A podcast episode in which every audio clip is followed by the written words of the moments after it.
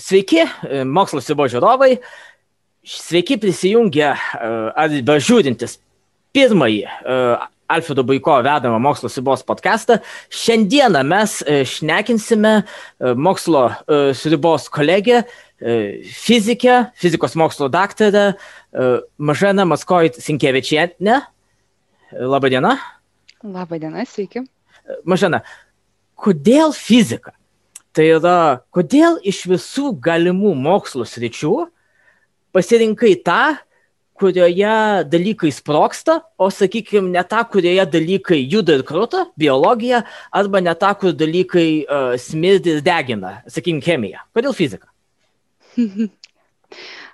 Būdama vaikas, aš neskiriau, na, negalėjau atskirti, kur yra chemija, matematika, fizika, nu, ta prasme, viskas tai buvo tiesiog viena didelė paslaptis ir viskas mhm. buvo įdomu, bandžiau išsiaiškinti.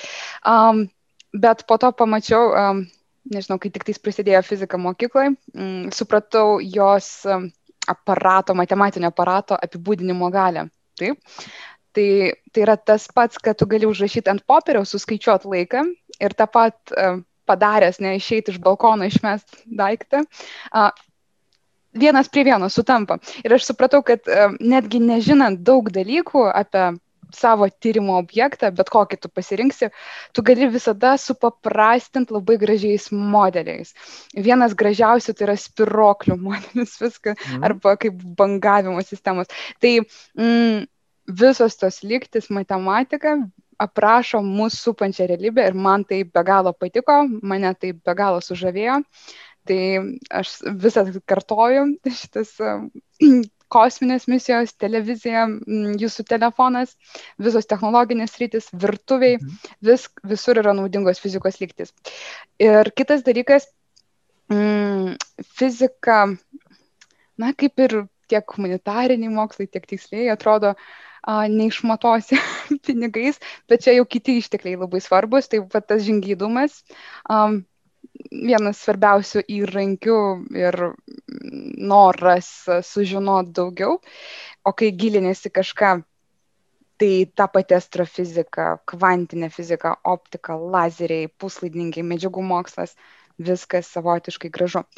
Ir šiuo metu, vat, dar norėdama parodyti, kad nieks nesustoja, taip, mes matom, vat mes esam liudininkais, kad vyksta visų mokslų simbiozė, taip, ir parodo netgi ateities tendencijos, kokios yra, kad mes matome, kaip gražiai yra perkeliamos žinios iš vienos mokslo šakos į kitą. Ir šiais metais, va šį mėnesį, prieš tai Kyoto universitetas, Japonai, a, pritaikė kvantinę mechaniką medicinoje, norėdami kovoti su vėžiniam lastelėm, taip, tai jie pritaikė paprasta, na nu, kaip paprasta, mums jau paprasta, nes jau senai žinomas fotoefektas Einšteino, taip, a, tai jie panaudojo jodą turinčias nanodalelės ir tiesiog rentgeno spinduliuotę, taip, kurios pakanka netgi mažesnių dozių, kad a, sukurta elektronų, nu, kad elektronas a, tiesiog mm, išeitų, ne, paliktų metalą,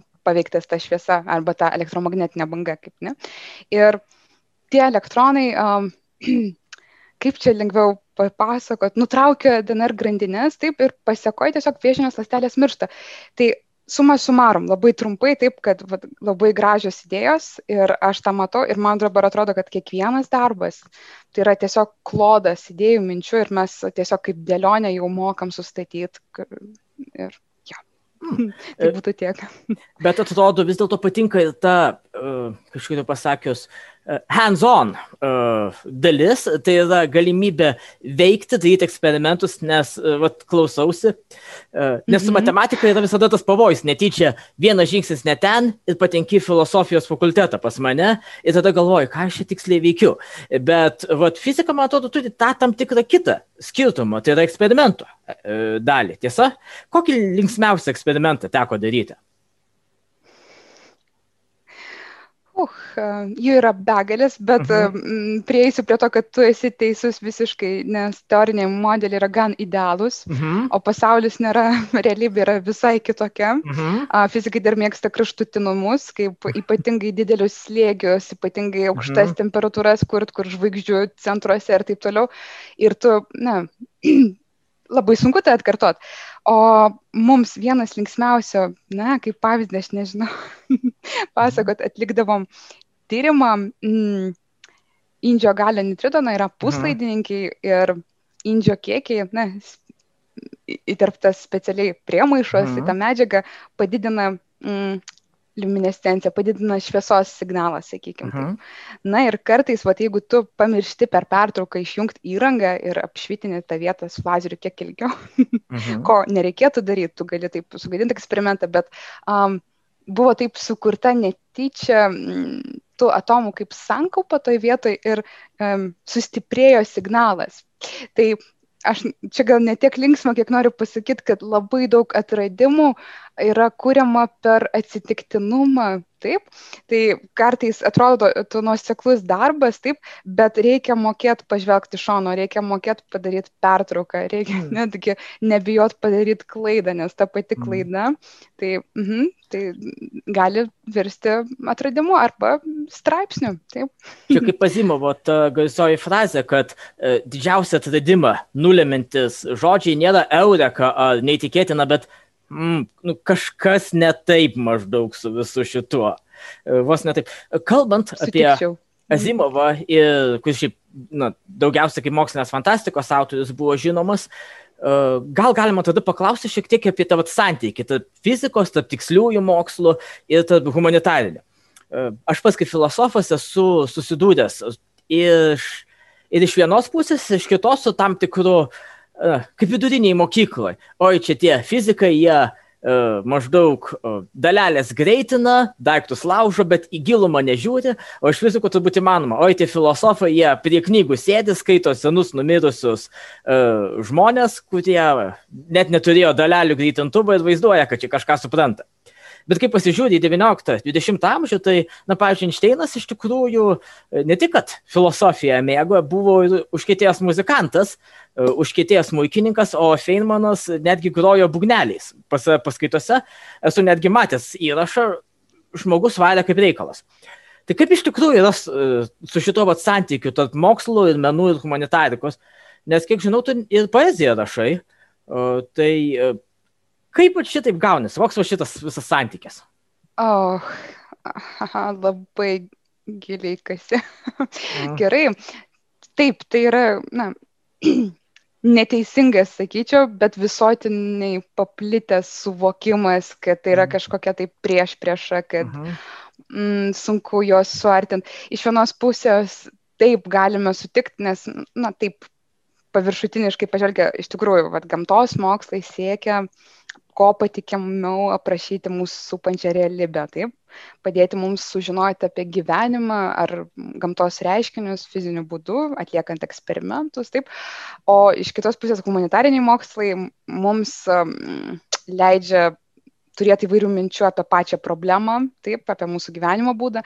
Ir nepaisant uh, visų skirtumų, kurie iškyla, jie yra labai susiję, jie vienas kitą remia, aš taip sakyčiau, nes daug vertybių tiek tie patys, na, tiksliai mokslai ir humanitariniai atstovai dalyjasi vieni su kitais. Tai mm, humanitariniai, pavyzdžiui, mokslai formuoja pačias vertybės aukšto mokslo viduje ar už jo ribų. Pažiūrėkim, ne, rinkos sukūrimas, bendros visuomenės ekosistemos priežiūra, aš taip vadinčiau, taip, um, ekonomika, politika, psichologija, netgi tie patys uh, pamastymai, o kaip bendrauti su nežemiškom civilizacijom ir taip toliau. Čia humanitarų tiek reikia. Fizikai to, na, vieni be, be pagalbos nesugalvos. Mes per daug techniški žmonės, nežinau, sunku pasakyti taip. Tai fizika turi konkretų atsakymą, modelį, taip, bet uh, abu mokslai, darydami išvadas, tiek humanitariniai, tiek tie turi iškelt uh, hipotezę ir turi mm, kažkaip tą patvirtinti, įrodyti. Taip. Mm. Tai tos sąsajos yra. O tu paklausai manęs apie poeziją, taip? Mhm. Um, ar prie humanitarinių mokslų, nu, prie meno, taip, čia jau reikėtų sakyti. Taip. taip. Mhm, tai tiek fizika, tiek poezija, na irgi. Žiūrėkim, taip, visada yra tų stovyklų, kurie prieš priešą mato ir kurie įrodinėja, kad taip yra. Bet jeigu būtų prieš priešą ar dar nuo 20 amžiaus pradžios visi kalba fizikai, lyrikai, fizikai, lyrikai ir tas ne, ne, niekur nedingsta ir klausimas, mm. o kodėl, kaip tas atsirado. Taip, mm. tai mm, man atrodo, tiek fizika, tiek poezija, bent jau man, um, mm. Leidžia kelt nuostabą, siekti kažkokio gilesnio supratimo, bet kitaip. Um, bandymas įprasmint kažką, tik tais kitokiais būdais, mm. kitokiom priemonėm. Um, aš buvau sutikus Krokovai mm, Franką Vilčiaką, čia Nobelio premijos laureatas. Mm. tai jisai vis atsako, mm, mokslininkai turi turėti poetinę viziją. Vat, ir ką jis turi omeny, tai mm, jausmas, na, nu, kaip čia romantizavimas, bet jausmas, kad gali būti dar geriau, kad galima rasti kažką dar daugiau. Ir tai tik tais verčia mus nesustoti ir, na, ieškoti, ieškoti atsakymų. Nes mes daug dalykų nesuprantam, jų mes nežinom, taip, mm, mes nežinom kvantinės gravitacijos galutinio to modelio, taip vis dar dirbama prie stygų teorijos. Tai poezija daro kažką panašaus, bet per kitokį objektyvą, kit, kitas fotoaparatas. Taip. Tai mm, aišku, ten yra na, nu, pavyzdžiai žinomi taip iki skausmo, meilė, mirtis, ten egzistencinė krizė ir taip toliau, bet tiek vienas, tiek kitas yra labai mm, galingos, naudingos priemonės, mm. aprašant nežinomybę, pavyzdžiui, taip. Vat. Um, nu čia galima labai išsiplėsti, nes labai gražių pavyzdžių žinau, taip, um, kurie sakydavo, ne, tai nesuderinama, taip, visat išsakau savo mintį, kad, va, yra tam Paulius Drakas, Pulikat sakydavo, kad, va, fizika nori viską padaryti aiškiau, lengviau, suprantamiau, o poezija atvirkščiai, ta prasme, atrodytų, mūsų kasdienybė paverčia labai, nu, sunkiai įkandamų dalykų, o kągi turėjo poetas omeny, ne? Bet uh, Feimanas, taip, galiu mm. labai gražiai citata. Mm, The True Value of Science, um, mokslo vertė straipsnis, labai gerai žinomas, padarė didelę, čia sulaukė didelio dėmesio, furor, ne, a, tai, kad buvo parašytas, na, mokslo nebūdinga kalba, taip, mhm. jisai tokia poetiška proza, taip, a, jis parašė taip, kad iš lopšio link sausumos stovi nunai, atomai su sąmonė, medžiaga su smalsumu, stovi prie jūros, žavisi žavėjimuose, tai aš atomų visata ir atomas visatoje. Ir kelios eilutės ir viskas, čia yra visa evoliucija nuo pats ribos tos, iš kurios mes išėjom. Ir tiek, kiek mes vieni, taip, atomų sankaupa, bet visoji tai atomų sankaupos jūroje, kokie mes maži, labai, labai gražus perteikimas ir tada yra australų mokslininkų straipsniai, kur mm, mm poetiškai, vien, ta prasme, jie tą, patį, tą pačią informaciją perteikia, na, kitokiu būdu ir aš nežinau, tai pasiekia žmonės, tai irgi tai ta, tos pačios formulės, tik kitaip, nu, bent jau man, taip, gali nesutikti, taip, mūsų žiūrovai gali su manim nesutikti mhm. irgi. Mhm.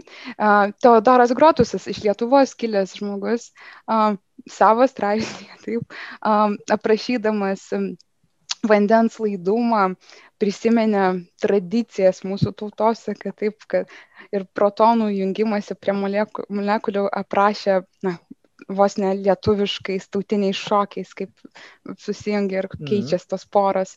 Mm. Tai, na, aš nežinau, galime romantizuoti mokslą. mm. Ir aš to irgi nevengiu labai daug, na, naudoju, gal ne tiesiogiai iš laboratorijos, pradžioje galima ir bendratim, tai bendrai um, nesvarumas, um, juodoji skilė, taip, įvykių horizontas. Um, iliuzijos, kažkokiu tai skaičių kūriamas. Na, o nemirtingumo klausimas nepalieka visų tiek Mhm. humanitarų, tiek ir tikrai mokslų. Tai iš viso, jeigu vat, išėmė tiek iš tiksliųjų, tiek iš humanitarinių mokslų tą vat, romantizmo elementą, pagrindinis klausimas yra ne ką aš noriu sužinoti, o ar šitą finansuos maždaug mano viršininkas. Ir tada, na, iš tikrųjų turim tokią labai keistą variantą. O tiesą kalbant, o ar buvo minties poeziją rašyti, vat, iš pradžių norėjau paklausti, vat, kitomis kalbomis, kuriomis kalbė, mm -hmm. bet, pavyzdžiui, vat, ne tik tai kitomis kalbomis, ar buvo minčių rašyti poeziją matematinėmis formulėmis? Geras klausimas. mhm. Pavyzdžiui, susirašyti formulės ir, pasiž... ir tada, vat, arba susirašyti tam tikras formulio aksijomas ir tada žiūrėti, gerai, arba šitoj visatoj, kuri vat, išeina iš šitų formulių, kur sudėjau, gali atsirasti protingos būtybės, kurios E, Douglas, e, kurios, na, kada nors išras rankinius laikrodžius ir galvos, kad tai yra labai fainas išradimas. E, keliautojo atostopu po galaktiką vadovų žodžiais, vat, remintis. Ar buvo tokių minčių? Um, gerai, nuo minčių taip, bet tai yra mm, kitas lygis, kuriant, mm. kūryboje. Um, siekiamybė, aš pasakyčiau mhm. taip, nes e, atsakomybė, aš bandžiau per, na, kaip, kaip sakai, aksiomas, per, mhm. E, naudojant formulės, vat, mhm. perturbaciją, trikdžius, mhm. kažką prašyti, yra vienas eilėraštis, bet turbūt vienintelis, tai yra mhm. dvigubas ne arba viltis mhm. meiliai. Mhm. Um, taip, tai jis mm, vien taip, netgi ten programavimo kalbos elementų yra mhm. ir taip toliau. Uh, bet tai be galo sudėtinga. Aš nežinau, um, mm, geras, um, priverčia mane susimastyti šis klausimas. -hmm. um, aišku, literatų sąjunga, na, mhm. yra konservatyvių žmonių ir nepriima naujų būdų saviraiškai, mhm. bet tai turbūt būtų ateitis, taip. Mm. Bet gal reikėtų tada tokį dvigubą eilėraštį rašyti, mm. kuris vien tokiu formatu, o kitas, kuris, na, kaip mm. ir paaiškina, taip. Kartais iš tikrųjų prisireikia, tai yra uh, mm. filosofijai labai dažnas yra uh, tam tikras būdas, ką nors paaiškinti, tai yra pats tekstas, kuris tuo pat metu funkcionuoja kaip savo idėjų na, paaiškintas dalykas. Pavyzdžiui, Bodiliaro simulakrai simulacijos, kurios kalba apie tai, kad e, mediją galima paimti bet kokį daiktą, prigalvotų tokių dalykų, tokių kaip Lochneso pabaisos, didžiapėdžiai, ir jie knygose ko puikiausiai funkcionuoja, neturėdami jokio ryšio su tikrove, ir visa jo knyga yra pilna tokių nuorodų, į e, įvairias apgaulės, kurios neturi visiškai jokio bendro ryšio su tikrove, iki tiek, kad netgi neegzistuojanti Biblijos citata yra įdėta ir, na, žmonės skaito ir jei nežinai šito, tai atrodo, kad, nu, labai įdomiai čia žmogus rašo, o vad kai žinai, staiga pasižiūri, kad, o čia toks dvigubas dalykas. Beje, buvau pasistebėjęs, tu apie ateivius, sakei, vat, kad humanitarai, labai dažnai nagrinėja šitą klausimą susitikimo su pirma civilizacija, nu, neslinksma, nu, kodėlgi ne. O tavęs norėjau paklausti, o į tau vat, tektų galimybė susidurti su nežemiška civilizacija ir darom prielaidą, kad išeina susišnekėti, nes jeigu darom na, nuostatą, kad jie vat, nemoka jokios žemėtiškos kalbos, tai dar sudėtingiau. Jei vat, susitinki ir išeina su jais susišnekėti, ko norėtum paklausti? Tavo ta prielaida jau savaime, ta prasme, mm, vis tiek ieškant jiems mūsų ar mums jų siunčiami signalai. Ir jeigu kažkas aptinka, taip, tai jau ruošiasi pagal gautą mhm. na, signalą apdorot, išmokti, su, nu, kaip įrankį, ne, kaip, kaip mhm. bendravimu, tai jau, jau kaip ir būtų pasiruošimas. Tai taip, aš, aš bent jau įsivaizduoju, bet, mhm.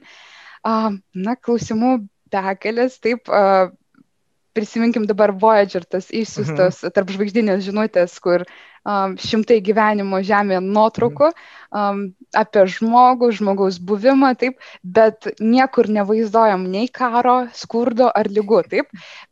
bet gal pažydžiamumo prasme mes labiausiai ir domintume tas nežemiškasias civilizacijas, na čia kaip viena iš minčių mhm. tokių lyrinių nukrypimų, nes vis tiek nemanau, kad užmėgstant ryšį mes būtume protingiausia būtybė mūsų galaktikoje, nes vis tiek pažiūrėkim, kiek milijardų metų trukmės istorija mhm. galaktikos, mhm. o kada mes išmokom uh, naudotis radio ryšių, teleskopus nukreipti ir, ir atlikti tas paieškas, ne, kiek mhm. užtrukome.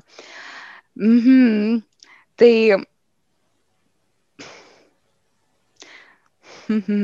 Mane labiausiai, aišku, domina, aš nežinau, ar taip pradedami pokalbiai, bet energijos šaltiniai, mhm. ko reikės viskam, ta prasme, mums uh, išsijudinti iš Žemės ir persikelti kitas planetas ir pačios kosminės kelionės, tie būdai ir perspektyvos. Mm. Na, tai yra, na, mes to neišvengsime, mums to reikės. Bet šiaip, kaip statomasis blokas, aš ir vėl grįšiu prie to, kad reikėtų papasakot pradžiai visus pagrindinius matematikos, fizikos, mm. chemijos principus išsiaiškint, na, mhm. sutapimus, kad galima būtų kalbėtis, taip, mhm. kas mus išskiria kaip žmonės, taip ir, ir taip toliau. O Mhm. Kitai žodžiais paklausti jų, ar pas jūs 2 plus 2 irgi yra 4? Pavyzdžiui. Vienas pirmųjų. Labai, labai geras, Alfredai, pavyzdys. E, tas pats, e, kalbant apie grožio suvokimą, kaip mhm. mes turim Fibonacci sekas, proporcijas, taip, kurias mes laikom grožiomis, kad supras jų, mm, nu, vat, pojūtį. O jeigu jie, taip? pavyzdžiui, yra, nes na, žmonių grožio proporcijos yra labai susijusios su... Muzikos suvokimas tas pats. Esam bilateraliai mm. simetriški, tai yra, nu, per šitaip einam simetriškai. O ką jeigu mes susidurėm su padarais, kurie yra simetriški taip kaip jūros agurkai? Nu, tai yra per centrinę ašį keletas tokių, tada, ar vat jiems irgi turėtų galioti Fibonaccio seka? Tai yra, ne, nes man, pažiūrėjau, koralai yra gražus, žiūrint jūroje, nors kai kal, ir, sakykime, jūros agurko, E, spalvos irgi gali būti labai gražios, nors kai kalba eina apie simetriją, tai ten nieko bendro su jais nėra. Tai vad, jeigu tokiems padarams, ar galėtų jiems irgi vad galiot tie patys grožio standartai uh, muzikoje, uh, dailėje, dar kažkur? Tai sunku atsakyti. Matai, čia mes galime svarstyti ir galvoti, uh, uh -huh, aš manau, būtent per tas sekas, mhm. rinkinius, kurie mums geriausiai sutampa, hmm, užkurs dialogą, mes suprastume, ar, ar mūsų standartai atitinka vieni kitų standartus. Taip. Um, hmm, hmm, hmm.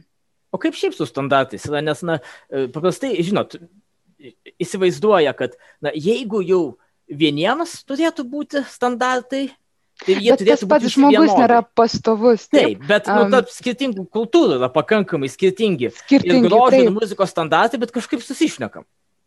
Taip, taip, būtent, vat,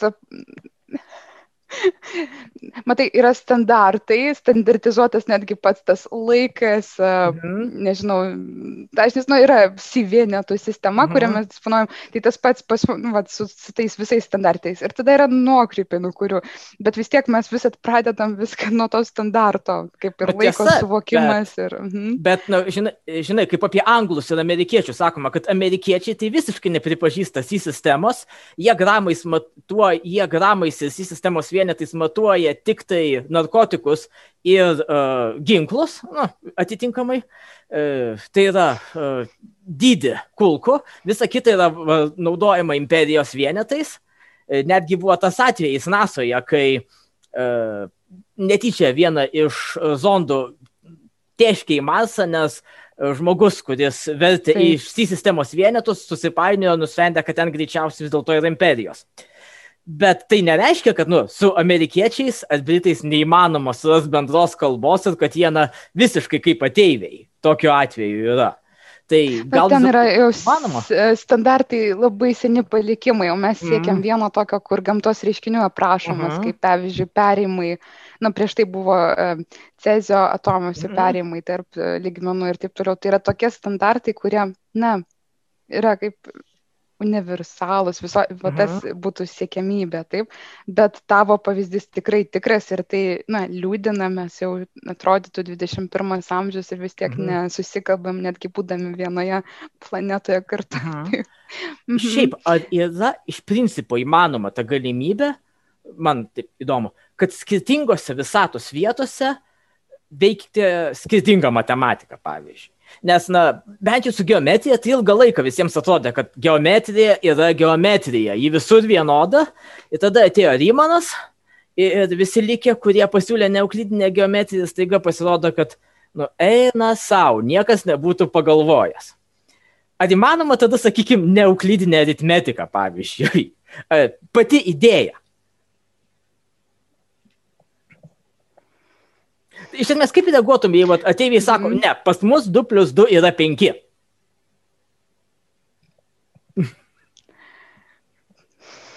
Bet Fibonaccio seka pripažįsta. Bandy, bandyčiau išsiaiškinti, kaip ir kodėl. Nu, taip, taip. Uh, uh, negalvojau niekada apie tai. Tai labai geras klausimas, bet uh, Mm -hmm. O va tai pasirodytų, kad tai įmanoma, nu, atsirastų toks nedyčia atradimas arba tai paskatintų parašyti poeziją, ar kaip tik būtų labiau toks, vat, man reikia apmastyti visą savo gyvenimo darbą, galbūt, sakykime, persikvalifikuoti į chemikus, kažką tokio paveiktų. Uh. hmm.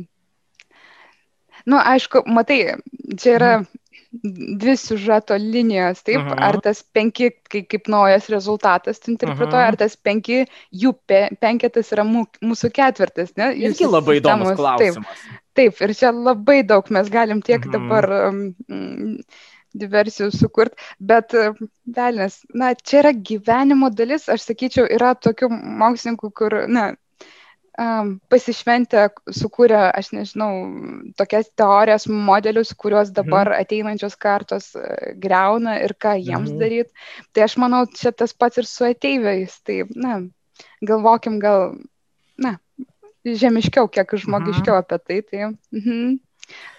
Na, iš esmės, jeigu pavyksta susišnekėti su kolegomis amerikiečiais, tikriausiai turėtų pavykti susišnekėti ne su kitokią matematiką naudojančiais ateiviais. Jeigu jie bent jau kažkaip iki mūsų, nukri, mūsų atskrido. Nes, na, kaip čia geriau pasakius, uh, Liušikšino e, trijų kūnų problemoje yra aprašytas visas tas galimybės skirtingų erdvėlaikio lygio planetoje, tai tikriausiai ar nebūtų taip, kad na, ateiviai skrendantis iš kitos planetos, kurioje kitokie kitoks, sakykime, atmenų kiekis, ar nebūtų to suplokštėjimo, nes, na, aš tai visada atsimenu, buvo tokia baime, kad netyčia pernelyg atsitrenk, kai buvau labai mažas, buvo baime, netyčia atsitrenkusi sieną, suplokštėti ir tada tapti dviejų dimensijų personažo, sakykime taip, įstrigusiu tenais. Uh, arba mhm. negalėtų ir žmogui kažkas tokio įvykti, arba kaip tik netyčia išlyst kur nors, kur daugiau uh, yra uh, tų pačių matmenų ar kažkas panašaus. Ar čia jau išeinam iš fizikos ribos ir nueinam į filosofiją. Filosofija, Alfredai, taip. Klausimais. bet, kalbant apie moks... mm -hmm. bet kalbant apie tavo ryšį tarp mokslinės fantastikos ir fizikos. Ir ta, vat, ko taip pat norėjau paklausti, tu kiek žinau, tavo darbo sritis susijusi su lazeriais. Mm, toli gražu, daug sričių turiu, taip. A, bet bent viena iš sričių susijusi su lazeriai. Lazeriai naudojami tyriant mano sistemas mm, arba kuriant taip. Mhm. Mm. Tai čia iš tikrųjų visai įdomu, nes, na, žinai, uh, tipinis mūsų žiūrovas pagrindė ką? Uh, galvoja, kad yra na, lazeriai ir jo iš esmės galvodamas apie fiziką, na, arba žiūrėjimas į nakties žvaigždės, nu čia astrofizika, ko iš tikrųjų, kiek žinau, astrofizikai netiek daug ir daro, daugiau prie kompiuterių sėdi. Mhm.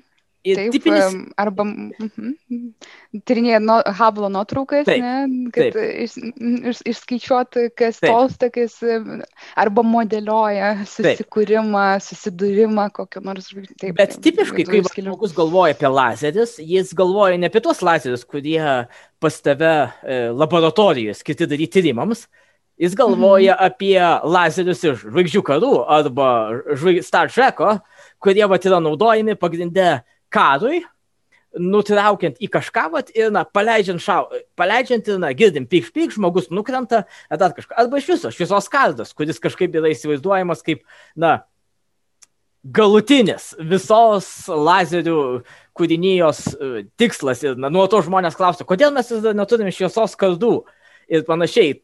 Tai ar vat, būtų įmanoma sukurti tokį blasterį ar šaudantį lazerį? Mm.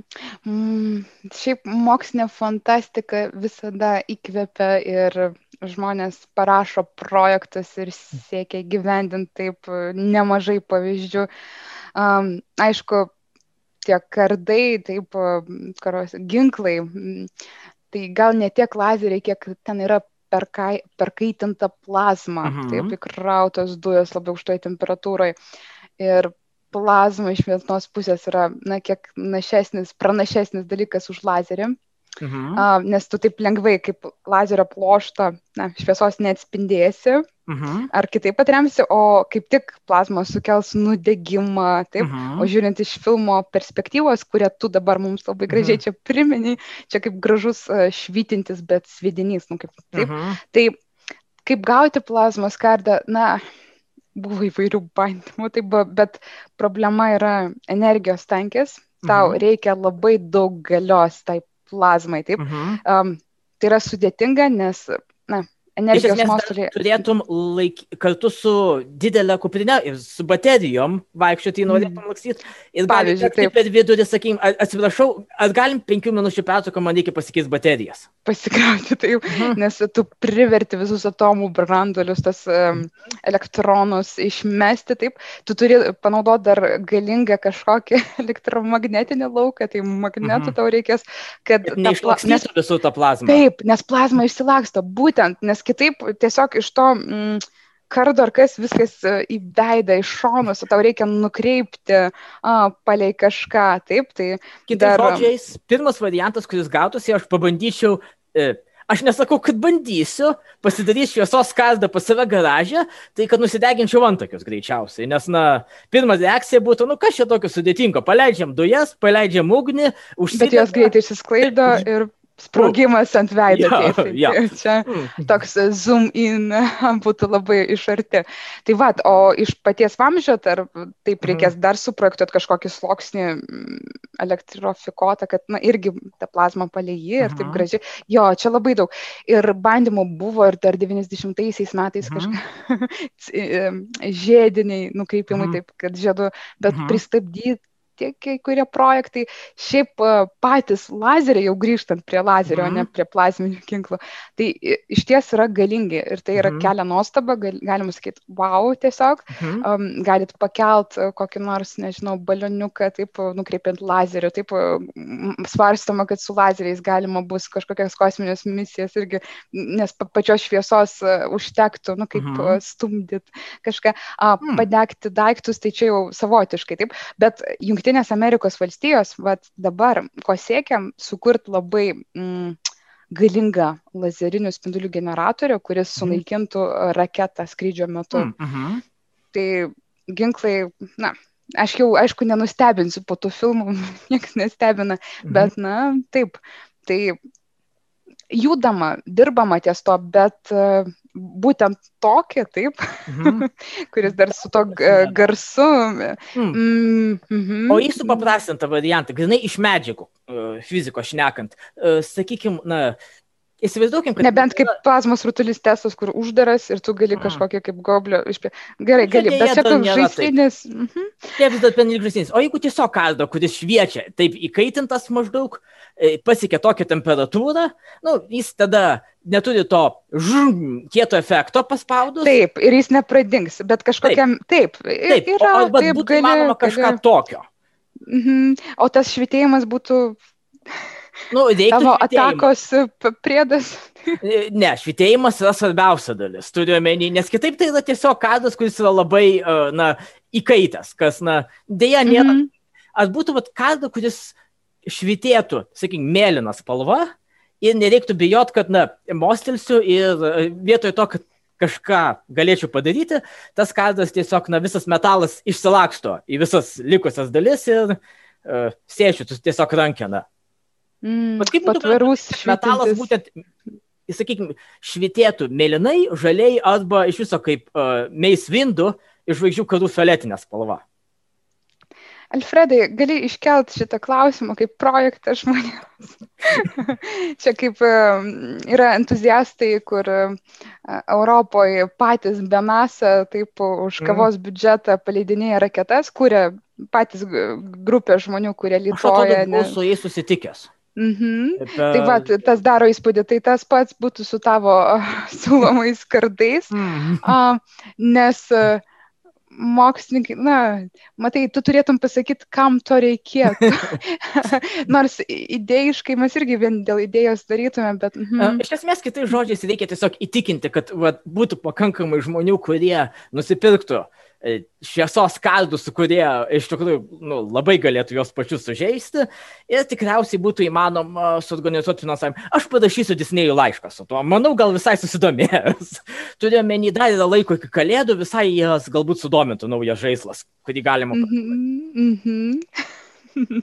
Taip, tada, e, o šiaip, ką dar norėjau paklausti, e, o vat kalbant apie atradimus ką va dar norėtųsi vat, savo sityje atrasti. Arba bent jau jeigu ne savo sityje atrasti, tai galbūt iš kitų sričių.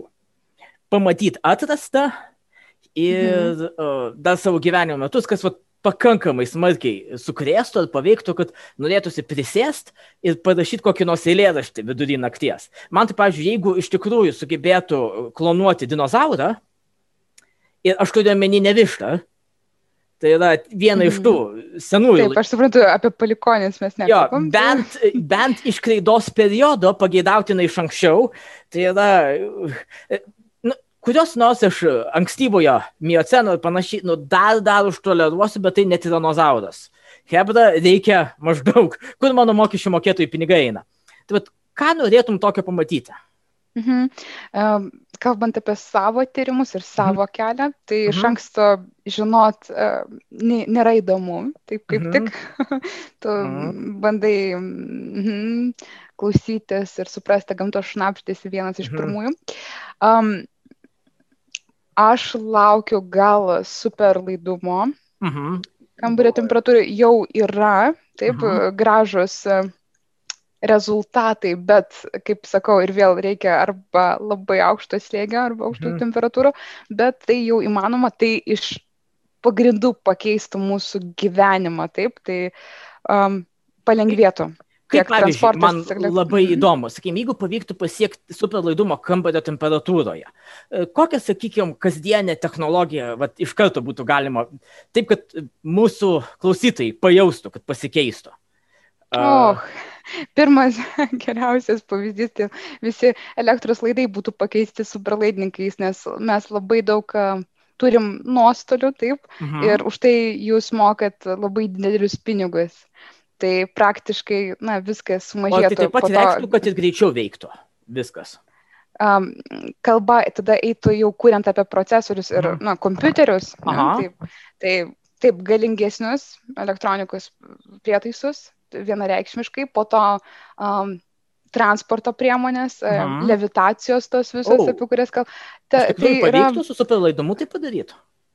Mhm. Tai išnaudojami skirtingi, ten ateina Meisnerio efektas ir kitas, tai tu tą mhm. išnaudosi, aišku, hm, na, atsivertų tikrai begalės galimybių, gyvenimas taptų patogesnis, lengvesnis, vien jau kalbant, kiek čia ta prasme, galima sakyti, čia keletui metų pakaktų tie nuostoliai, kurie nueina, tai yra mhm. kokie 3-4 metai Klaipėdos miestui vien elektros suteikti mm. ir apšviesti. Tai labai dideli, aš jau Lietuvos mastu kalbu, mm -hmm. ne apie kitas šalis. O šiaip šiuo metu, man labai malonu stebėti, kas yra daroma fizinių ir technologijos mokslo mhm. centre. Mhm. Turiu kaip pakalbėti apie savo būstinę. Mhm. Tai įvairūs modernus metodai mhm. leidžia nustatyti archeologinių radinių amžių, mhm. taip, galite atsinešti bet ką, suradot savo senelės palikimą, nežinau. Ir tada kažkas... gali ateiti keisti žmonės ir teikti, kad ne, jūs iš tikrųjų šitie dalykai neteisingi, Žemė buvo sukurta prieš 4000 metų. Čia nuostabu, kuo daugiau naujų atradimų, tuo daugiau keistų žmonių, kurie gali juos nekreipdėmėsio. Mm, mm -hmm. Oh, taip, dėja. Bet, na, super laidumas leistų šiems žmonėms dar greičiau savo nesąmonės pasiekti, tiesa? Hmm, aš susilaikysiu nuo komentarų, taip. Čia vienas, taip. -huh. Kitas dalykas labai daug. Mes galėsim grįžti prie to klausimo. Uh -huh. um, nano medžiagos. Aha. Daug uh, su jomis yra nudirbama. Nu, ta prasme, tai yra uh, ne tik tai sutikliai, bet e, nano robotų kūrimas, ne, kur uh mhm. žmogui leidžia, kaip, e, kurie vaistų tiekimo preciziškai. Uh -huh. Tai yra nano robotai, oho, ar, ar iš vis. Hm. O kalbant apie nano medžiagas, vad ko norėjau paklausti, visada labai įdomus klausimas, ypač kaip filosofų žiūrint iš šono. Bet kai kalba eina apie nano medžiagas, nano daleles, kur pasibaigia fizika ir prasideda chemija? Ar jūs turit kokią, na, skirtingų katedrų muštynės, kur savo čempioną kiekvieną pusę išleidžia ir vat, tas, kas laimi, to ir bus maždaug šitai. Tai yra, jis, sakykime, laimi vienais metais chemikai, tai tada, vat, dabar nanomedžiagos yra chemija, o kitais metais laimi fizikai, ne, dabar tai fizika. Ar kaip maždaug, pagal kai tai yra nusprendžiama? Oh. Spėjau nesostų karų. Gerai, čia yra, ne, tikrai ne. Um, Mm, ir vėl mes grįšime prie tų amerikiečių, prie nežemiškų civilizacijų ir taip. Um, labai daug dalykų jie vadindavo savo kalbą, mhm. mes savo, taip, tai yra ta pati sintezė, bet prieikim netgi prie biologų, kur fotosintezę modelį išsiaiškinti, mhm. dabar fizikai ateina ir siūlo kvantinę mechaniką, kad paaiškint, kaipgi vyksta iš tikrųjų, atrodytų mhm. toks gerai žinomas, bet matot, iki galo dar nesuvoktas. Mhm um, efektas.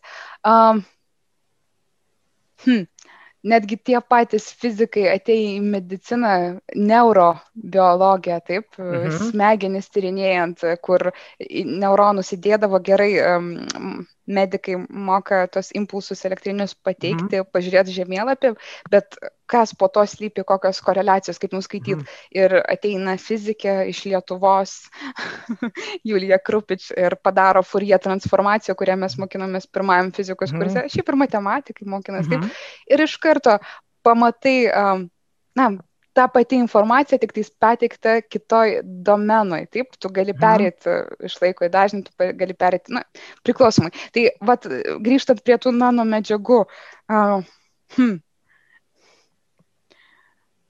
Aš neskirstyčiau. Na taip, jie gal maišo tos tirpalus skirtingom mhm. koncentracijom, taip, ten kažką gauna. Mm, mm, o mes po to su to, na, irgi savais būdais matuojam ir tyrinėjam. Ta prasme, netgi mm. tie patys mėginiai keliauja mm. iš centro į centrą arba mm. pas mus iš gyvybės mokslo centro kelio ir taip toliau. Tai uh, kažkada gal ir buvo labai toks stiprus skirstimas, taip, aš mm. jau neskirstyčiau to. A, tai taip, lab... gal chemija labiau kvepia, kaip Bet tu minėjai įžangai.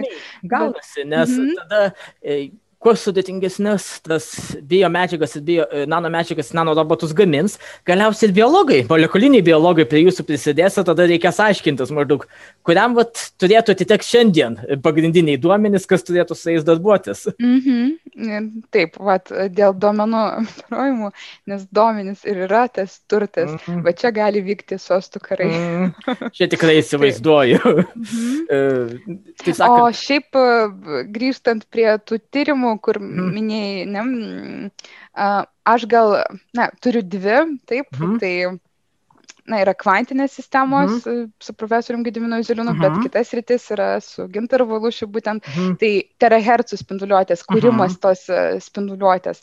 Tai čia irgi gan įdomu stebėti pažangą, taip, mhm. nes tai yra nematoma šviesa, mhm. bet ta šviesa prasiskverbia pro bet ką, pro pakuotę, pro mūsų drabužius ir leidžia jums pamatyti, kas yra jūsų kišenėse šiuo metu, kas yra mhm. mm, įdėta į kažkokią dėžutę siuntos, jos neatplėšiant ir taip toliau.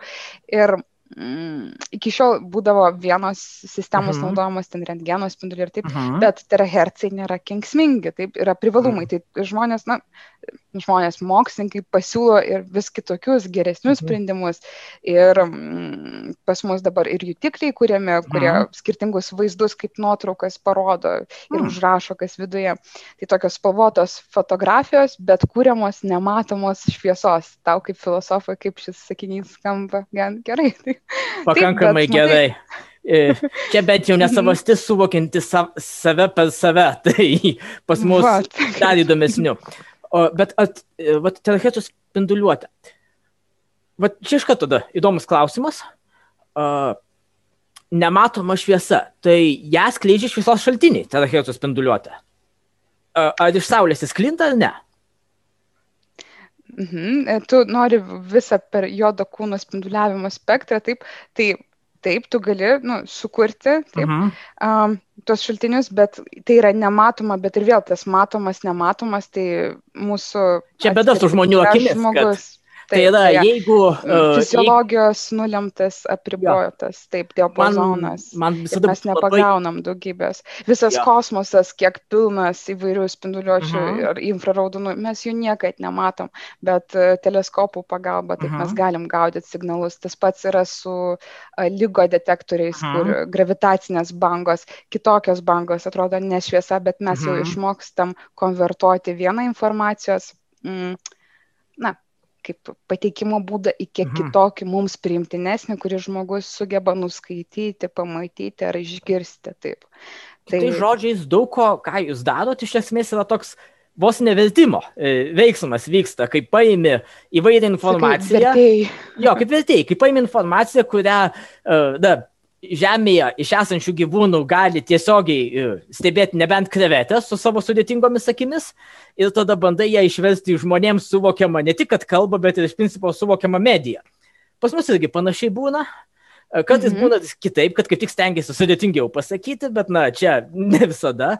E, bet kaip dažnai prisireikia veikėjų skirtingose mokslo sritise, nes aš, pavyzdžiui, esu keletą kartų su fizika išnekėjęs ir, pavyzdžiui, filosofijoje terminas fenomenologija turi visiškai kitokią prasme, negu jis turi fizikoje.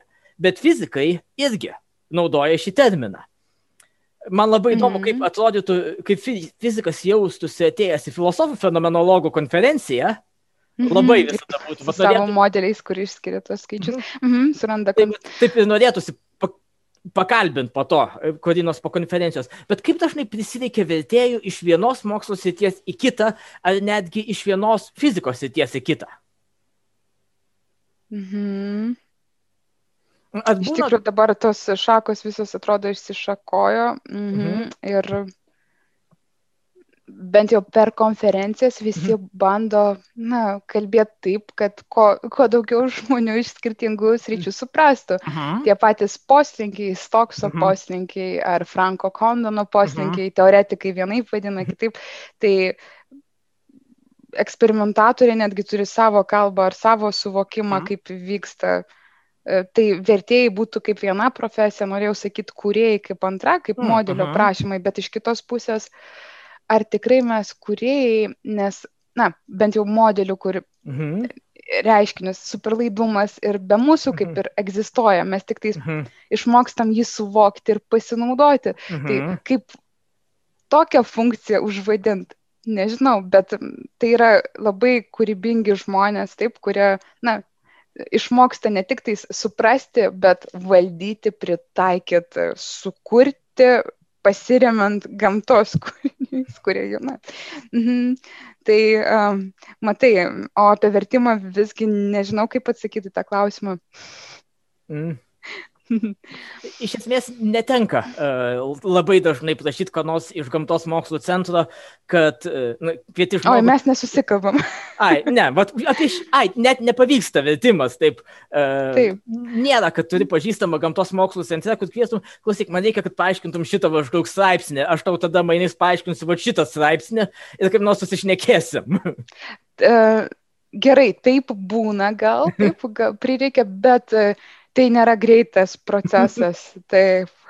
Įsivaizduoju. Čia, bet, mm, mm, tikrai taip. Bet kai na, vieną kartą įsigilini, mhm. pagauni kampą, taip kaip veikia, tai jau tampa paprasčiau, tu kaip, nu, supranti tą žodyną, taip. Mm. Bet kadangi tu nesi susidūręs, čia kaip bet koks žmogus nesusidūręs su kalba, a, neišmoks iš pradžių prasideda viskas nuo ačiū, laba diena ir taip toliau, tai ten yra irgi pagrindiniai dalykai, nu, kuriais operuoji. Tai, mm -hmm. nu, aš bandau kažkiek sulyginti. Bet... Ar nebūna tada tokio mhm. atveju su kolegomis iš kitų mokslų, kad žiūri į juos ir kai jie bando tau paaiškinti tą naują atradimą, ne visai pavyksta suprasti, ką iš tikrųjų atrado, bet labai supranti, kad jie džiaugiasi, tai jiems labai svarbu. Ar būna tokių atvejų? O, kažkada dabar vis mažiau, dabar tikrai bandau suprasti bent jau pagrindinę mhm. idėją, ką pavyko rodyti. Gal tu ne, ne iki galo supranti, kaip jie išsivedė ar kaip mhm. jie tą mhm. gavo rezultatą, bet patį rezultatą jo, nu, išvadą. Man tas su gravitacijos bangomis buvo, kai jas atrado. Uh, mhm. Ai, kai visas pasaulis džiugavo. Uh, aš mhm. supratau, kad tai na, labai labai įspūdingas, kad tai buvo sudėtinga, uh, bet pačios idėjos buvo tokia maždaug, tai žmonės sugebėjo pajausti, kaip erdvė banguoja. Uh, Ir tada mhm. pirma mintis. Ir kad kaip... visa teorija, kuri yra gan šimtmečio, taip, taip senumo, tikrųjų... pasitvirtina, kad mes iš tikrųjų gyvenam taip. Taip, erdvėje, kuri mhm. banguoja. Ir mano pirma mintis, kaip iš kokio judos periodo parko, ar jie su kokiu dideliu vandens dubeniu ramioj vietoj maždaug pastatytų, laukė, kol atvyks, žiūrėjo kažkas kaip subanguos, ar dar kažkaip nu, tiesiog bandžiau įsivaizduoti. Mm, tolimieji visatos įvykiai, taip, taip kol nu, sulauksi. Kol... Aišku, kai mhm. sužinojau, kaip neutrinų stebi, kad tai iš esmės yra tiesiog nepaprastai gili duobė Antarktija su daug, daug detektorių. Kas, na, mm -hmm. atrodo nepaprastai spūdingai, bet pats e, principas yra gana paprastas, tiesiog turėti didelę duobę, kur niekas tame ir, yes, tame ir visas grožis visko, kad e, atrodo tokius sudėtingus mm -hmm. dalykus, bet kuo paprasčiau įmanoma, mhm. nes būtent e, kom fizika žavi grįžtant prie tavo pirmojo klausimo, mhm. aproksimacijos, aproksimacija, mhm. galimybė supaprastinti mhm. modelį mhm. ne tik ko, kiekybiškai, bet kokybiškai, mhm. tu žinai ir supranti ant pirštų, kaip tai veikia. Mhm. O po to jau um, na, negeras žodis, gal kaip zulinti taip, vat, iki to mm, reikiamo, mhm. kad vieneto ten 0,001 mhm. vat, tikslumo, kurio tau reikia, mhm. taip, tu gali, bet argi tai, na, svarbu esmė, nu, man kartais grožis bent jau yra na, mm. va ta idėja, taip, mm. iš esmės. O po to pragmatiškas pritaikymas. Tai gal iš tikrųjų, va, kai kalbėjom apie tos švitinčius kardus ir aš pasakiau, o kokia jų prasme, ne, iš tikrųjų idėja labai graži. taip, o mhm, reikėtų. Mhm. Gerai. Uh, taip, ir tada dar vienas paskutinis klausimas. Mhm. Uh, kalbant apie mokslininkus. Vat jeigu va dabar būtų galimybė kaip Gulliveriui susitikti su uh, praeities, ar galbūt netgi dabarties, bet kurio mokslininko, na, pasikalbėti, išgerti kavos, e, ar kokio nors kito gėrimo priklauso nuo mokslininko, aš labai abejoju, ar koks nors, e, ar Archimedas suprastų ir pritartų kavai e, šiuo atveju. Tai ką pasirinktum? Su kuo norėtum susitikti pasišnekėti? O kodėl Archimedas nepritartų kavai? Mhm, čia kontra. Greičiausiai todėl, kad na, nuo kavos pertekliaus rankos pradeda drebėti jis tada savo skritulių negali tvarkingai nubrėžti. Kas žino, žino šitą juoką. Tai, na, o kurį pasirinktum? Gerai, čia toks bus mūsų vidinis juokelis, o mhm. kitiems prašom pasiaiškinkit. Mhm. Taip, um, viena yra gan sudėtinga. Aš mm. kalbėčiau apie pokalbį prie stalo ir tai nebūtų, matai, reikėtų pasirinkti žmonės ne kaip tik tais mokslininkus, bet mm. kaip ir asmenybės, kurios mm. traukia. Mhm. Tai vad minėtas Feimanas, aišku, kuris visą sugebėdavo tiesiog su mm, dantų krapštukais mhm. nepasižaisti modelius ar mhm. servetėlės paimdavo kažkaip statydavo, tai vad pradėtų groti taip, ateitų Einšteinas, pradėtų griežti smuiku, Heisenbergas pianinu ir tu turėtum savotišką fizikų koncertą, ne fizikų, o um, mokslo gigantų. Taip, um, aišku, aš gal sutiksiu, kad vienas iš tokių didžiausių mhm. autoritetų, bet e, kaip lordai ir tie britai man būtų sudėtinga, aišku, tai Newtonas, Izakas, mhm. uh, vien dėl, ne dėl um, tų trijų tiesnių, ne, ne, ne, mhm. ne dėl optikos, bet man diferencialinė matematika, kaip jis išsivedė, vien tam, kad galėtų aprašyti planetų judėjimą. Mhm. Prasme, žmogus um, sudėtingam reiškiniui sugalvoja, išranda visą mokslo šaką, mm -hmm. nu, sakykime, taip, matematiką, taip, kurie turi pritaikyti, kad ta, wow. Taip, na, o, na, Hawkingas, taip, mm -hmm. tarsi sėdėtų kažkur, ar važinėtų, gerai, nu, o iš gyvų, tai daugelį sutikau, tai, na, mhm. Nobelio premijos laureatai, ten penkis ar kitus mhm. fantastiškus mokslininkus, tai aš nesiskundžiu taip. Mm. O, mhm. Tai labai gerai netgi. Na tai toks, e, e, šiaip kalbant iš to, ką sakė, iš viso galima pabandyti visą Manhattano projektą susirinkti ir dar keletą kitų, turėtų gal visai jau neblogai būti. Svarbiausia pasirūpinti pakankamai muzikos instrumentais ir vieta, kur visi galėtų sutilpti. Gerai. Gerai, aš už tokį vakarą. Taip. Ja, labai ačiū tada. Uh, dėkoju ačiū už pokalbį. Tau. Tikiuosi irgi patiko kalbėtis ir laimingai visiems. Vėliau bus ir daugiau pokalbių, kuriuo metu kalbinsime mokslininkus. Música